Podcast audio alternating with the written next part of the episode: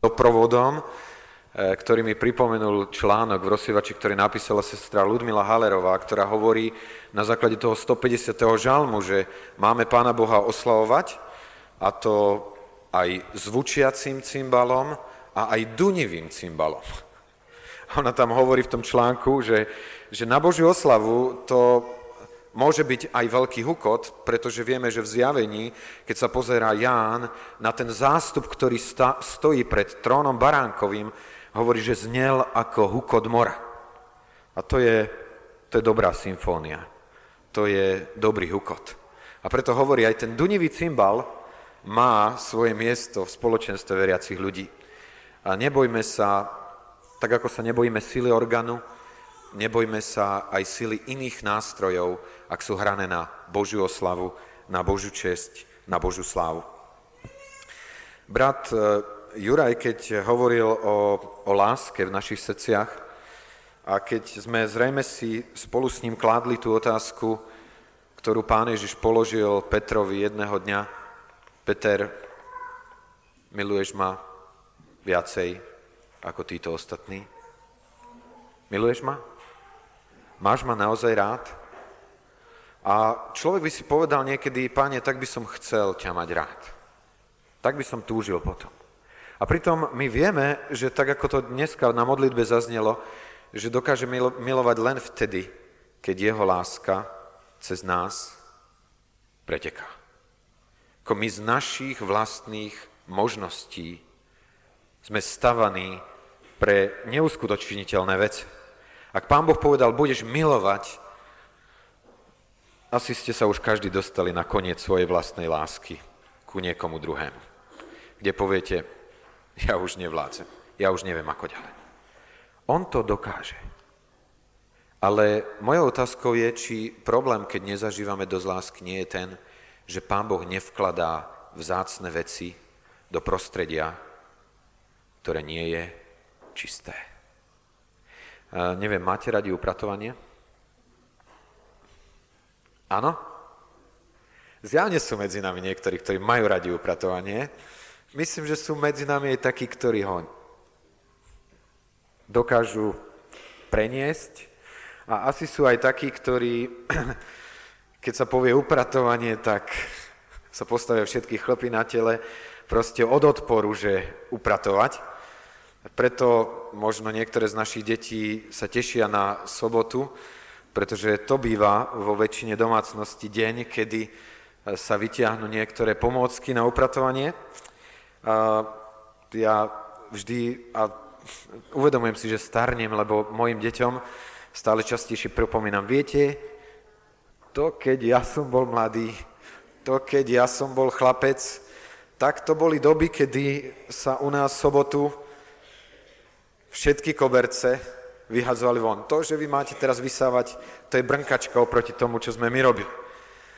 A uh, Upratovanie sa netýkalo len domu, týkalo sa aj garáže a ďalších vecí, takže naozaj sobotné dopoludne bolo jedno z takých, na ktoré som sa veľmi netešil ako mladý chlapec. Ale ak hovoríme o upratovaní, ak hovoríme o prachu, ak hovoríme o špine, ak hovoríme o mastnote, ak hovoríme o veciach, ktoré sú naviac, Veríte tomu, že existuje aj duchovné upratovanie? Neviem, keď rozmýšľate nad sebou, keď bolo hovorené to o tom, ako milujeme. A chcem vám povedať, že ak Boh je láska, ak túžime po láske, po jeho láske, aby nás naplňala, nie je dôvodu, aby sa to tak neudialo, okrem toho jedného, že v našom živote veci nie sú v poriadku. A že je potrebné najskôr duchovne vygruntovať a vyčistiť.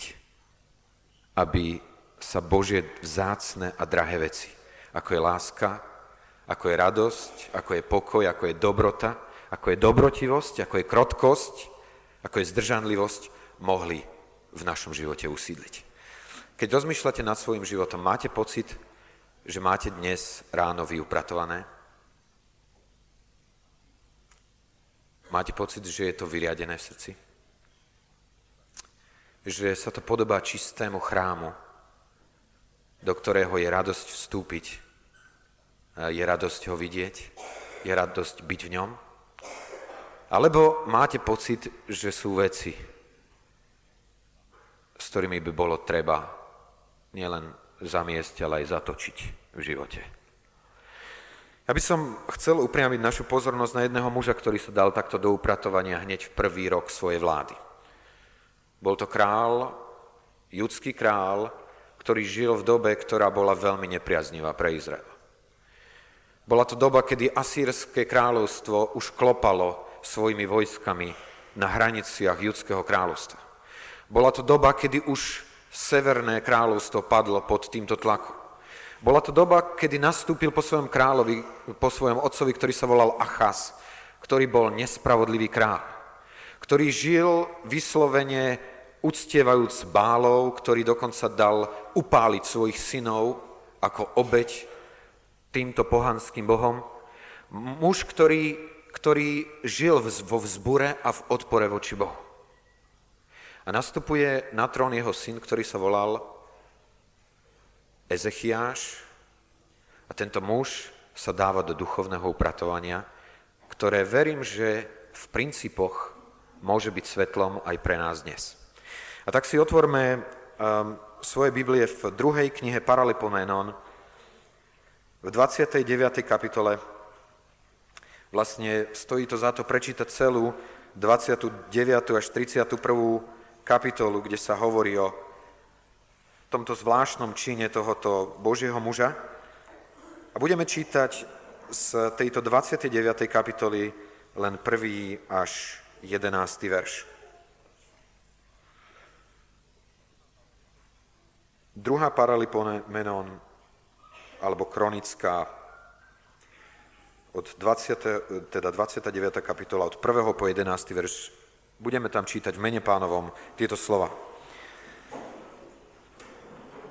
Ezechiáš začal kráľovať, keď mal 25 rokov a kráľoval 29 rokov v Jeruzaleme.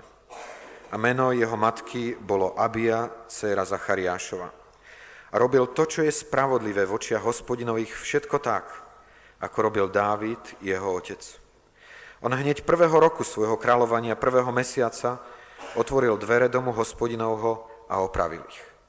A doviedol kňazov a levitov a zhromaždil ich do východnej ulice a povedal im, počujte ma, levitovia. Teraz sa posvete a posvete dom hospodina Boha svojich otcov a vynieste nečistotu zo svetine. Lebo naši otcovia hrešili, dopúšťajúca nevernosti a robili to, čo je zlé v očiach hospodina nášho Boha a opustili ho a odvrátiť svoju tvár od príbytku hospodinovho, obrátili mu chrbát. Ba ešte aj zamkli dvere dvorany, zahasili lampy a kadiva, nekadili ani neopetovali zápalnej obeti v svetini Bohu Izraelomu. Preto prišiel hnev hospodinov na Júdu a na Jeruzalem a vydal ich za postrk, za desnú púšť a za ostrý posmech, ako to vidíte na vlastné oči. A hľa, naši otcovia padli od meča. A naši synovia, naše céry a naši ženy sú preto v zajati. Preto teraz som si umienil, že učiním zmluvu s hospodinom, Bohom Izraelovým, aby sa odvrátila od nás páľa jeho hnevu. Moji synovia, neblúďte už teraz ubezpečení, lebo vás si vyvolil hospodin, aby ste stáli pred ním, slúžiac mu, aby ste mu sveto slúžili a kadili mu. Stížme sa v modlitbe. Pane, ak by Tvoj Svetý Duch nemal prehovoriť na tomto mieste, je absolútne zbytočné, aby som tu stál. Pane, uvedomujem si znovu s bázňou pred Tebou, že nie v mojich silách sa dotknúť ľudského srdca, že je to jediné dielo Tvojho Svetého Ducha. Tak, Pane, prosím o to, aby si hovoril Ty. Aby si nám odkrýval Tvoje slovo. Aby si otváral naše mysle. Aby si nám dal vidieť ďalej, ako sme videli, keď sme vstúpili na toto miesto. Aj do hĺbky našich srdc, aj do hĺbky našich životov s Tebou. A prosím veľmi, Pane, ak nám ukážeš niečo svojim svetým duchom, daj nám ducha pokánia. ducha zlomeného srdca pred tebou, ochotného konať podľa toho, čo je tvojou vôľou. Amen.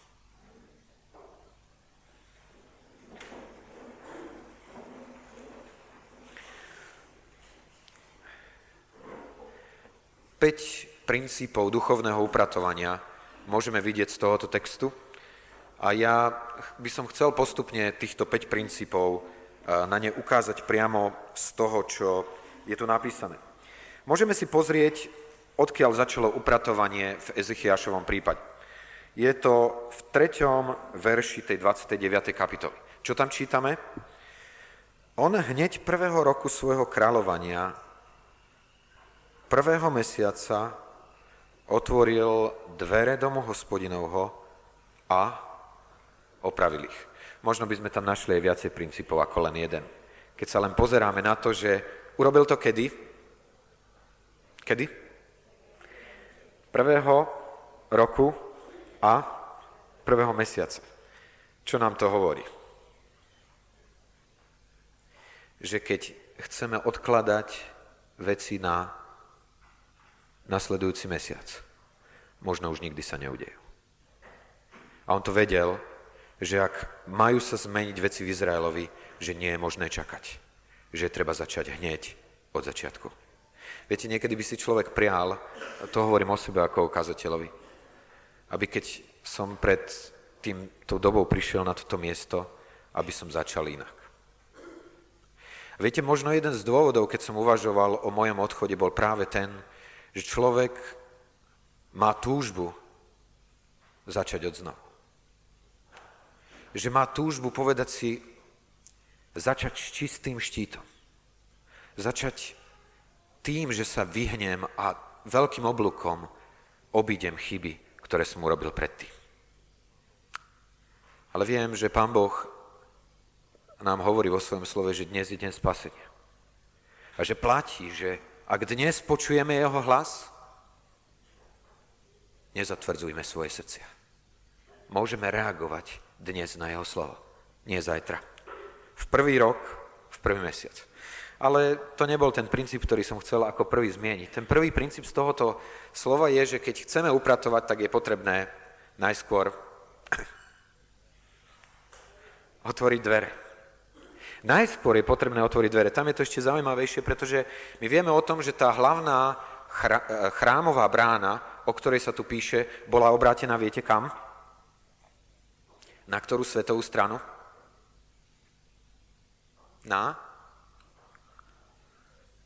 Na východ. Viete, v, čom, v akom zmysle je to zaujímavé, keď, keď sa otvoria brány na východ? Že keď ráno vyjde slnko, tak zasvieti na všetko, čo je špinavé. Na všetko, čo je potrebné, aby bolo vyčistené. Na všetko, čo je potrebné, aby bolo vynesené. Na všetko, čo je potrebné, aby bolo zmenené. A on, tam je to aj napísané, na východnej ulici sa to udialo, kde zhromaždil potom neskôr kňazov a levitov. To znamená, ten prvý princíp Božieho slova je dovoliť Božiemu duchu, aby otvoril v nás dvere. Neviem, prišli sme na toto miesto s otvorený pre to, čo Boh chce povedať? Viete, lebo ja si vôbec nekreslím žiadne ružové zámky o ochote ľudí byť otvorení. Žijeme dneska v dobe, kedy nachádzate ľudí, ktorí jediné, čo od nich uvidíte, je ich, je ich maska. Je ich zatvorenosť. Je ich pokus ututlať a skryť niekde v hlbinách srdca a duše veci, ktoré si ani oni sami voči sebe nechcú priznať. Sme prišli, prišli sme na toto miesto s ochotou otvoriť sa. Ak Duch Svetý chce na niečo ukázať v našom živote? Máme tendenciu prehliadať malé hriechy a bez východného slnca ich neuvidíme. Bez toho, aby Boh svojou svetosťou nezažieril do nášho života, nemáme šancu niektoré veci uvidieť. Neviem, možno niektorí z vás pred príchodom našich drahých finišovali pri upratovaní. A priznávam, že tak to bolo aj u nás. A myslím si, že Jakub včera mal na mňa trošičku ťažké srdce. Ja som sa ho síce na to nepýtal. Keď znovu a znovu, lebo ja som mal za úlohu vysávať a, pri tom vysávaní som aj prehodnocoval pozíciu niektorých vecí a znovu a znovu sa ozvalo Jakub, tu si zabudol poutierať prach. Lebo, viete, knihy, ktoré boli položené na jednom mieste, okolo ktorých to bolo tak oblúkom, aby náhodou sa nejaký ten list v tej knihe nezohol, poutierané, potom zrazu tie knihy sa odložili na bok. Hú, všeli, čo sa tam našlo. Potrebujeme sa dostať do svetla. Potrebujeme dovoliť Božiemu duchu, aby zasvietil do nášho života, aby nám ukázal. Toto môže predstavovať momenty v živote, kedy uštedríme facku svojmu synovi, kedy zodvihneme svoj hlas a potom povieme svojej manželke, ja nekričím, to u nás sa doma rozprávalo vždy hlasnejšie. Poznáte také? Nebol problém, to len my tak hlasnejšie rozprávame. A pritom, kde si hlboko v srdci, keby sme dovolili otvoriť bránu, by nám Duch Svety povedal, to, čo je problém, je tvoj hnev. To, že ty nedokážeš ovládať, že nedokážeš ovládať svoju prirodzenosť, svoju rýchlo vznetlivosť. To je problém, prečo máš hádky a prečo máš napätia. Možno niektoré veci sa ľahšie odstraňujú, stačí prachovka ale keď je tak na nábytku taký nejaký mastný flak. Funguje prachovka dobre? Asi nie. Je treba použiť niečo iné. Nechceme niekedy skončiť s našim duchovným upratovaním len s prachovkou?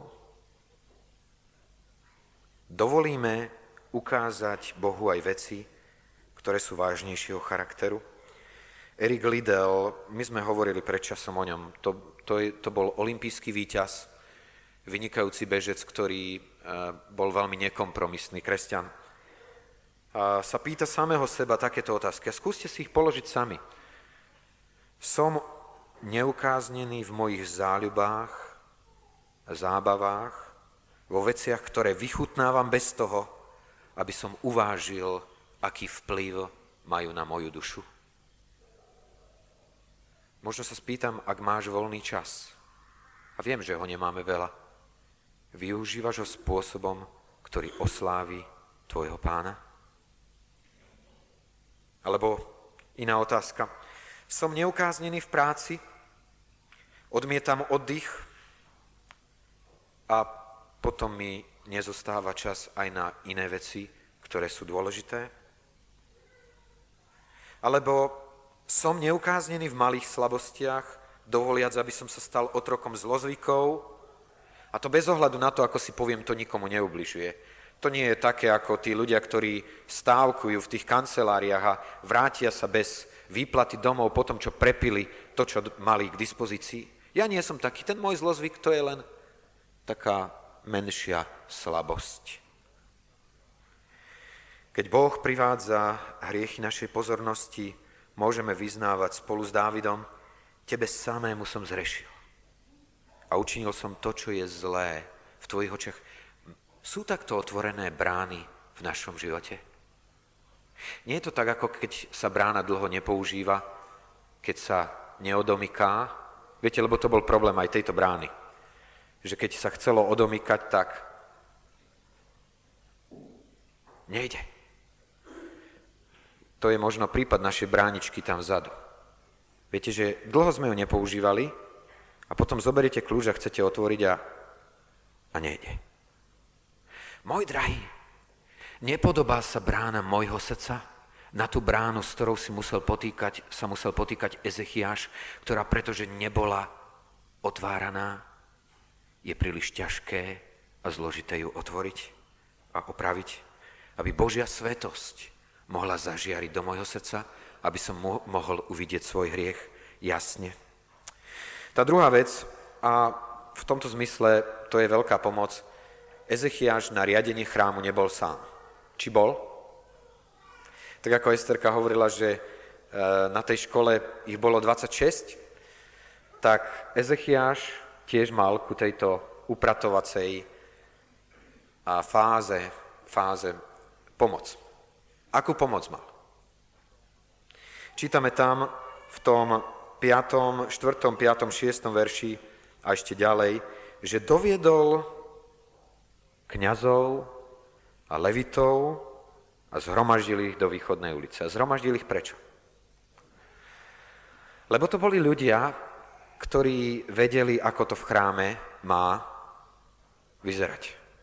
A vedel, že ak je treba poriadiť chrám, že to bez ich pomoci sa mu nepodarí. Neviem, rozumieme, aký princíp sa za tým skrýva? Ak potrebuješ urobiť duchovné upratovanie v živote, vždy budeš potrebovať aj, aj bratov, aj sestry. Nie hoci koho, viete, sú ľudia, ktorých keď si zavoláte svojich priateľov, ktorí nemajú duchovné rozlišovanie, ktorí vám povedia, ty si taký fajn človek, čo by si ty chcel so svojím životom robiť. Ale existujú bratia a sestry, ktorí prídu za vami a ktorí vám povedia, toto, čo robíš, nie je v poriadku. Pán Boh chce, aby si od toho odstúpil, aby sa toho vzdal. Neviem, chcem sa vás pýtať to otvorene. Ste ochotní dovoliť kňazom a levitom, aby vám pomohli pri upratovaní chrámu Ducha Božieho, ktorým ste vy sami? Ale toto ma naozaj zaujíma ako odpoveď. Ste ochotní dovoliť druhým, aby, to, aby u vás upratovali? Kto je ochotný, prosím, zodvihnite ruku. Je tu niekto, kto je ochotný? Ďakujem. Viacej rúk nebolo hore. A ja vám ďakujem veľmi pekne, pretože ste úprimní. A hovoríte, ja to nechcem. A ja sa vám nedivím. Lebo to nie je vôbec jednoduché povedať, ja som ochotný pustiť iného do môjho života. To niekedy môže veľmi, veľmi bolieť.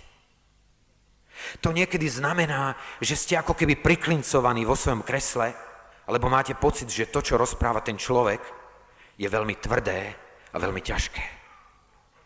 Ale moji drahí, tento princíp nám hovorí o tom, že ak chceme mať duchovnú čistotu, ak chceme mať a byť ľuďmi lásky, radosti, pokoja, po čom samozrejme túžime, ale chceli by sme to bez upratovania, nikdy to nebudeme mať. Ak nedovolíme bratom a sestrám, aby vstúpili do nášho života. Viete, to je niečo, čo veľmi postrádame ako zbor. My teraz hovoríme na Bratskej niečo o tom, čo potrebujeme ako zbor. A hovorili sme o tom, že nám chýba veľmi intimita. Že nám chýba blízkosť vo vzťahu. To je to, čo bolo zámerom církvy pána Ježiša. Keď hovoril, aby ste sa milovali navzájom, to predpokladá, že sa dobre poznáme. To predpokladá, že sme si veľmi blízko. Povedzte mi, môžete si byť blízko s človekom, ktorému nepoviete o tom, čo prežívate? Asi ťažko asi ťažko. Ak hľadáme intimitu s inými ľuďmi a priateľstvo a blízkosť a nie sme ochotní zdieľať svoj život, nebudeme ju prežívať. A súčasne to ale znamená aj byť ochotný, aby nás korigovali. Viete, keď som prekladal jeden materiál o malých skupinkách teraz nedávno, a tam bol, bol taký jeden princíp, že proste sa dohodne tá malá skupinka na tom, že dovolí druhému v tej skupine aby sa pýtal všetky otázky, ktoré sa chce pýtať. Keď vám niekto dneska, keď budete odchádzať zo stromaždenia, položí otázku. Brat môj, môžeš mi povedať, ako tento týždeň, tvoj osobný týždeň s Bohom vyzeral? Povedz mi, ako si bol verný vo svojom čítaní Božieho slova. Povedz mi, koľko času si si tento týždeň oddelil pre pána. Povedz mi, ako veľa času si strávil na modlitbách. Čo by ste odpovedali? máte pocit, že to bolo všetko v poriadku? Ale vôbec ten fakt, že sa vás to niekto opýta, viete, my, my radšej to robíme tak, že ahoj, pán Boh ti požehnaj. Ale nepýtaj sa ma, ako sa mám. Alebo ak sa opýtame, tak je to tak ako v Anglii, že how do you do? Ako sa máš? I am fine. Mám sa dobre. Až keď sa spýtate tretíkrát, ako sa máš, sa na vás pozria, ty to fakt myslíš? Čo hovoríš? Sme pripravení a chceme zavolať druhých, aby nám pomohli očistiť chrám nášho vnútra. Bratia, sestry, hovorím to veľmi vážne. Dneska vás volám ako kňazov a levitov do môjho života. Volám vás, aby ste ukázali na zlé veci v mojom živote. Aby ste mi povedali, brat kazateľ, toto v tvojom živote nie je v poriadku. Chceme to vyčistiť. Viete, Matúš 18.15, keby zhrešil proti tebe tvoj brat a choď za ním a napomeň ho medzi štyrmi očami, je veľmi dôležitý.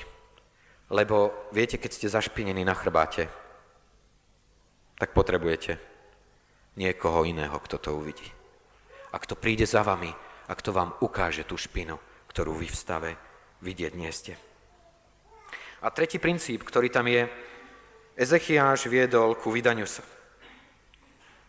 A on v podstate od toho 5. verša vyzýva Levitov, posvete sa, posvete dom hospodina Boha svojho otcov. Neblúďte už v tom 11. verši, teraz ubezpečení.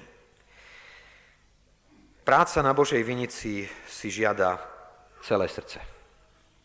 Žiada si celého človeka.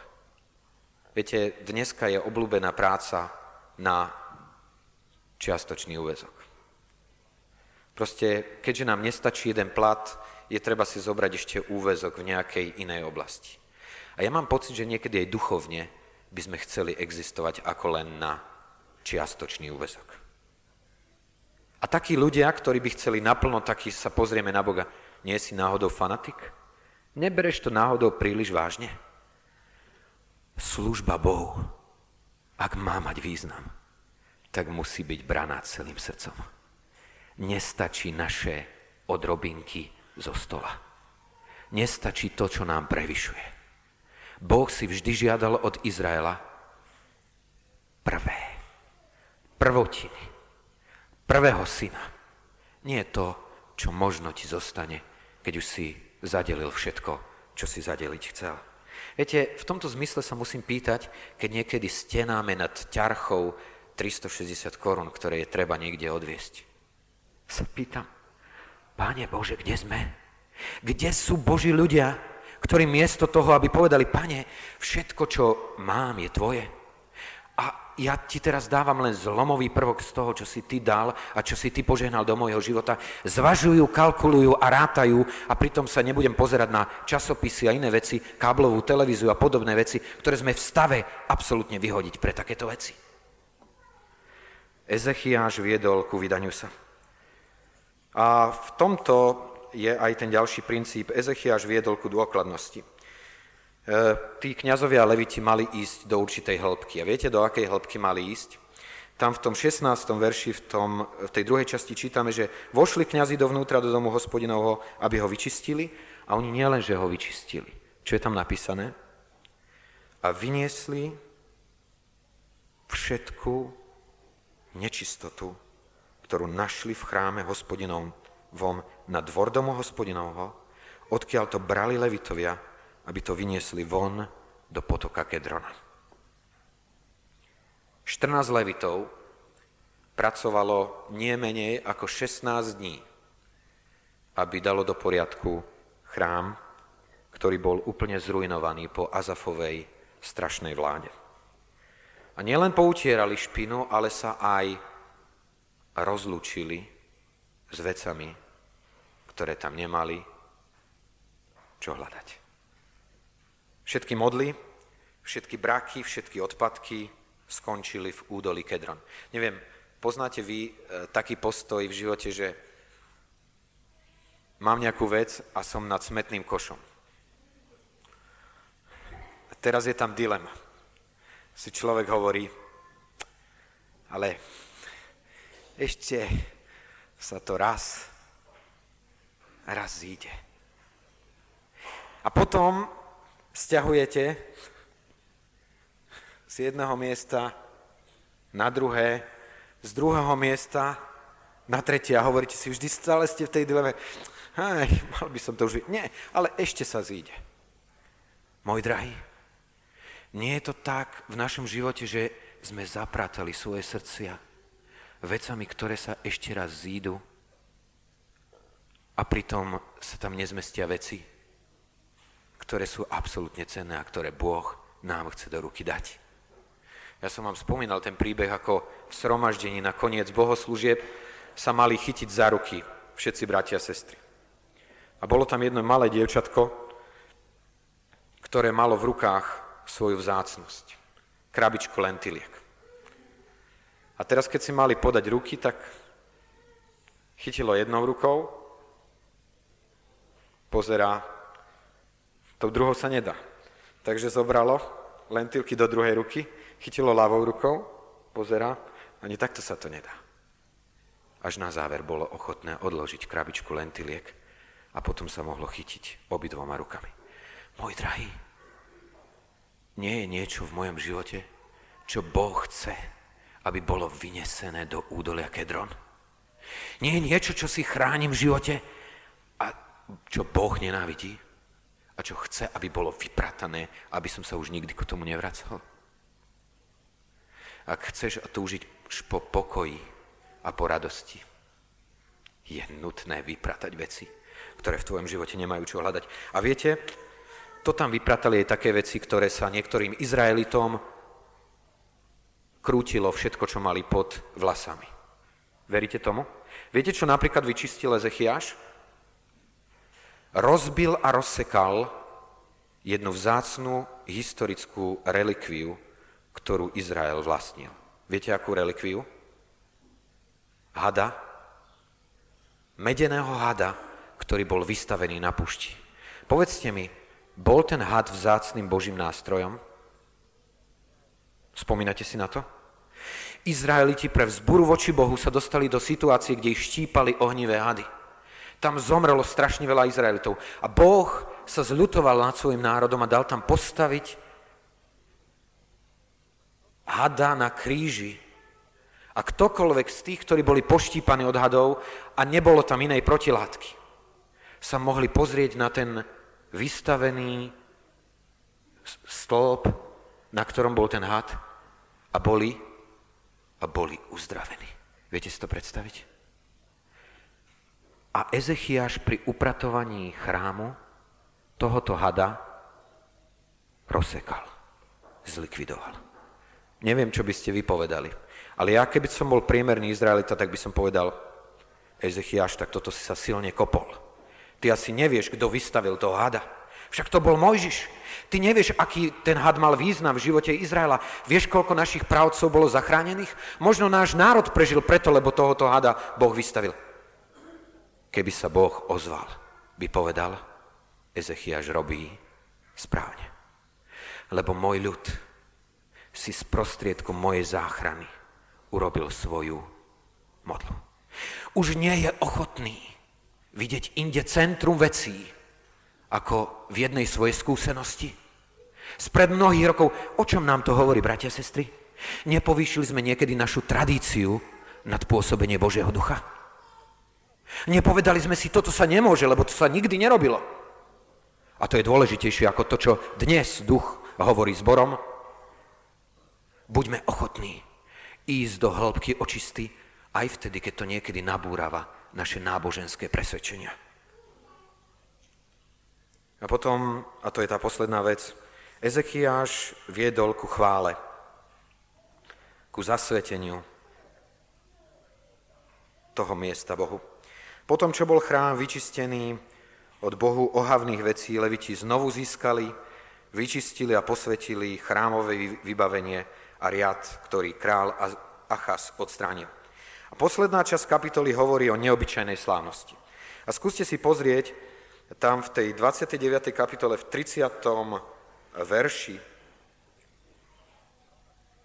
A tam v Roháčkovi, veľmi sa mi páči ten pro, preklad Roháčkov, je napísané, krome toho rozkázal král Ezechiaš i kniežatám Levitom, i kniežatá Levitom, aby chválili hospodina slovami Dávida a vidiaceho Azafa.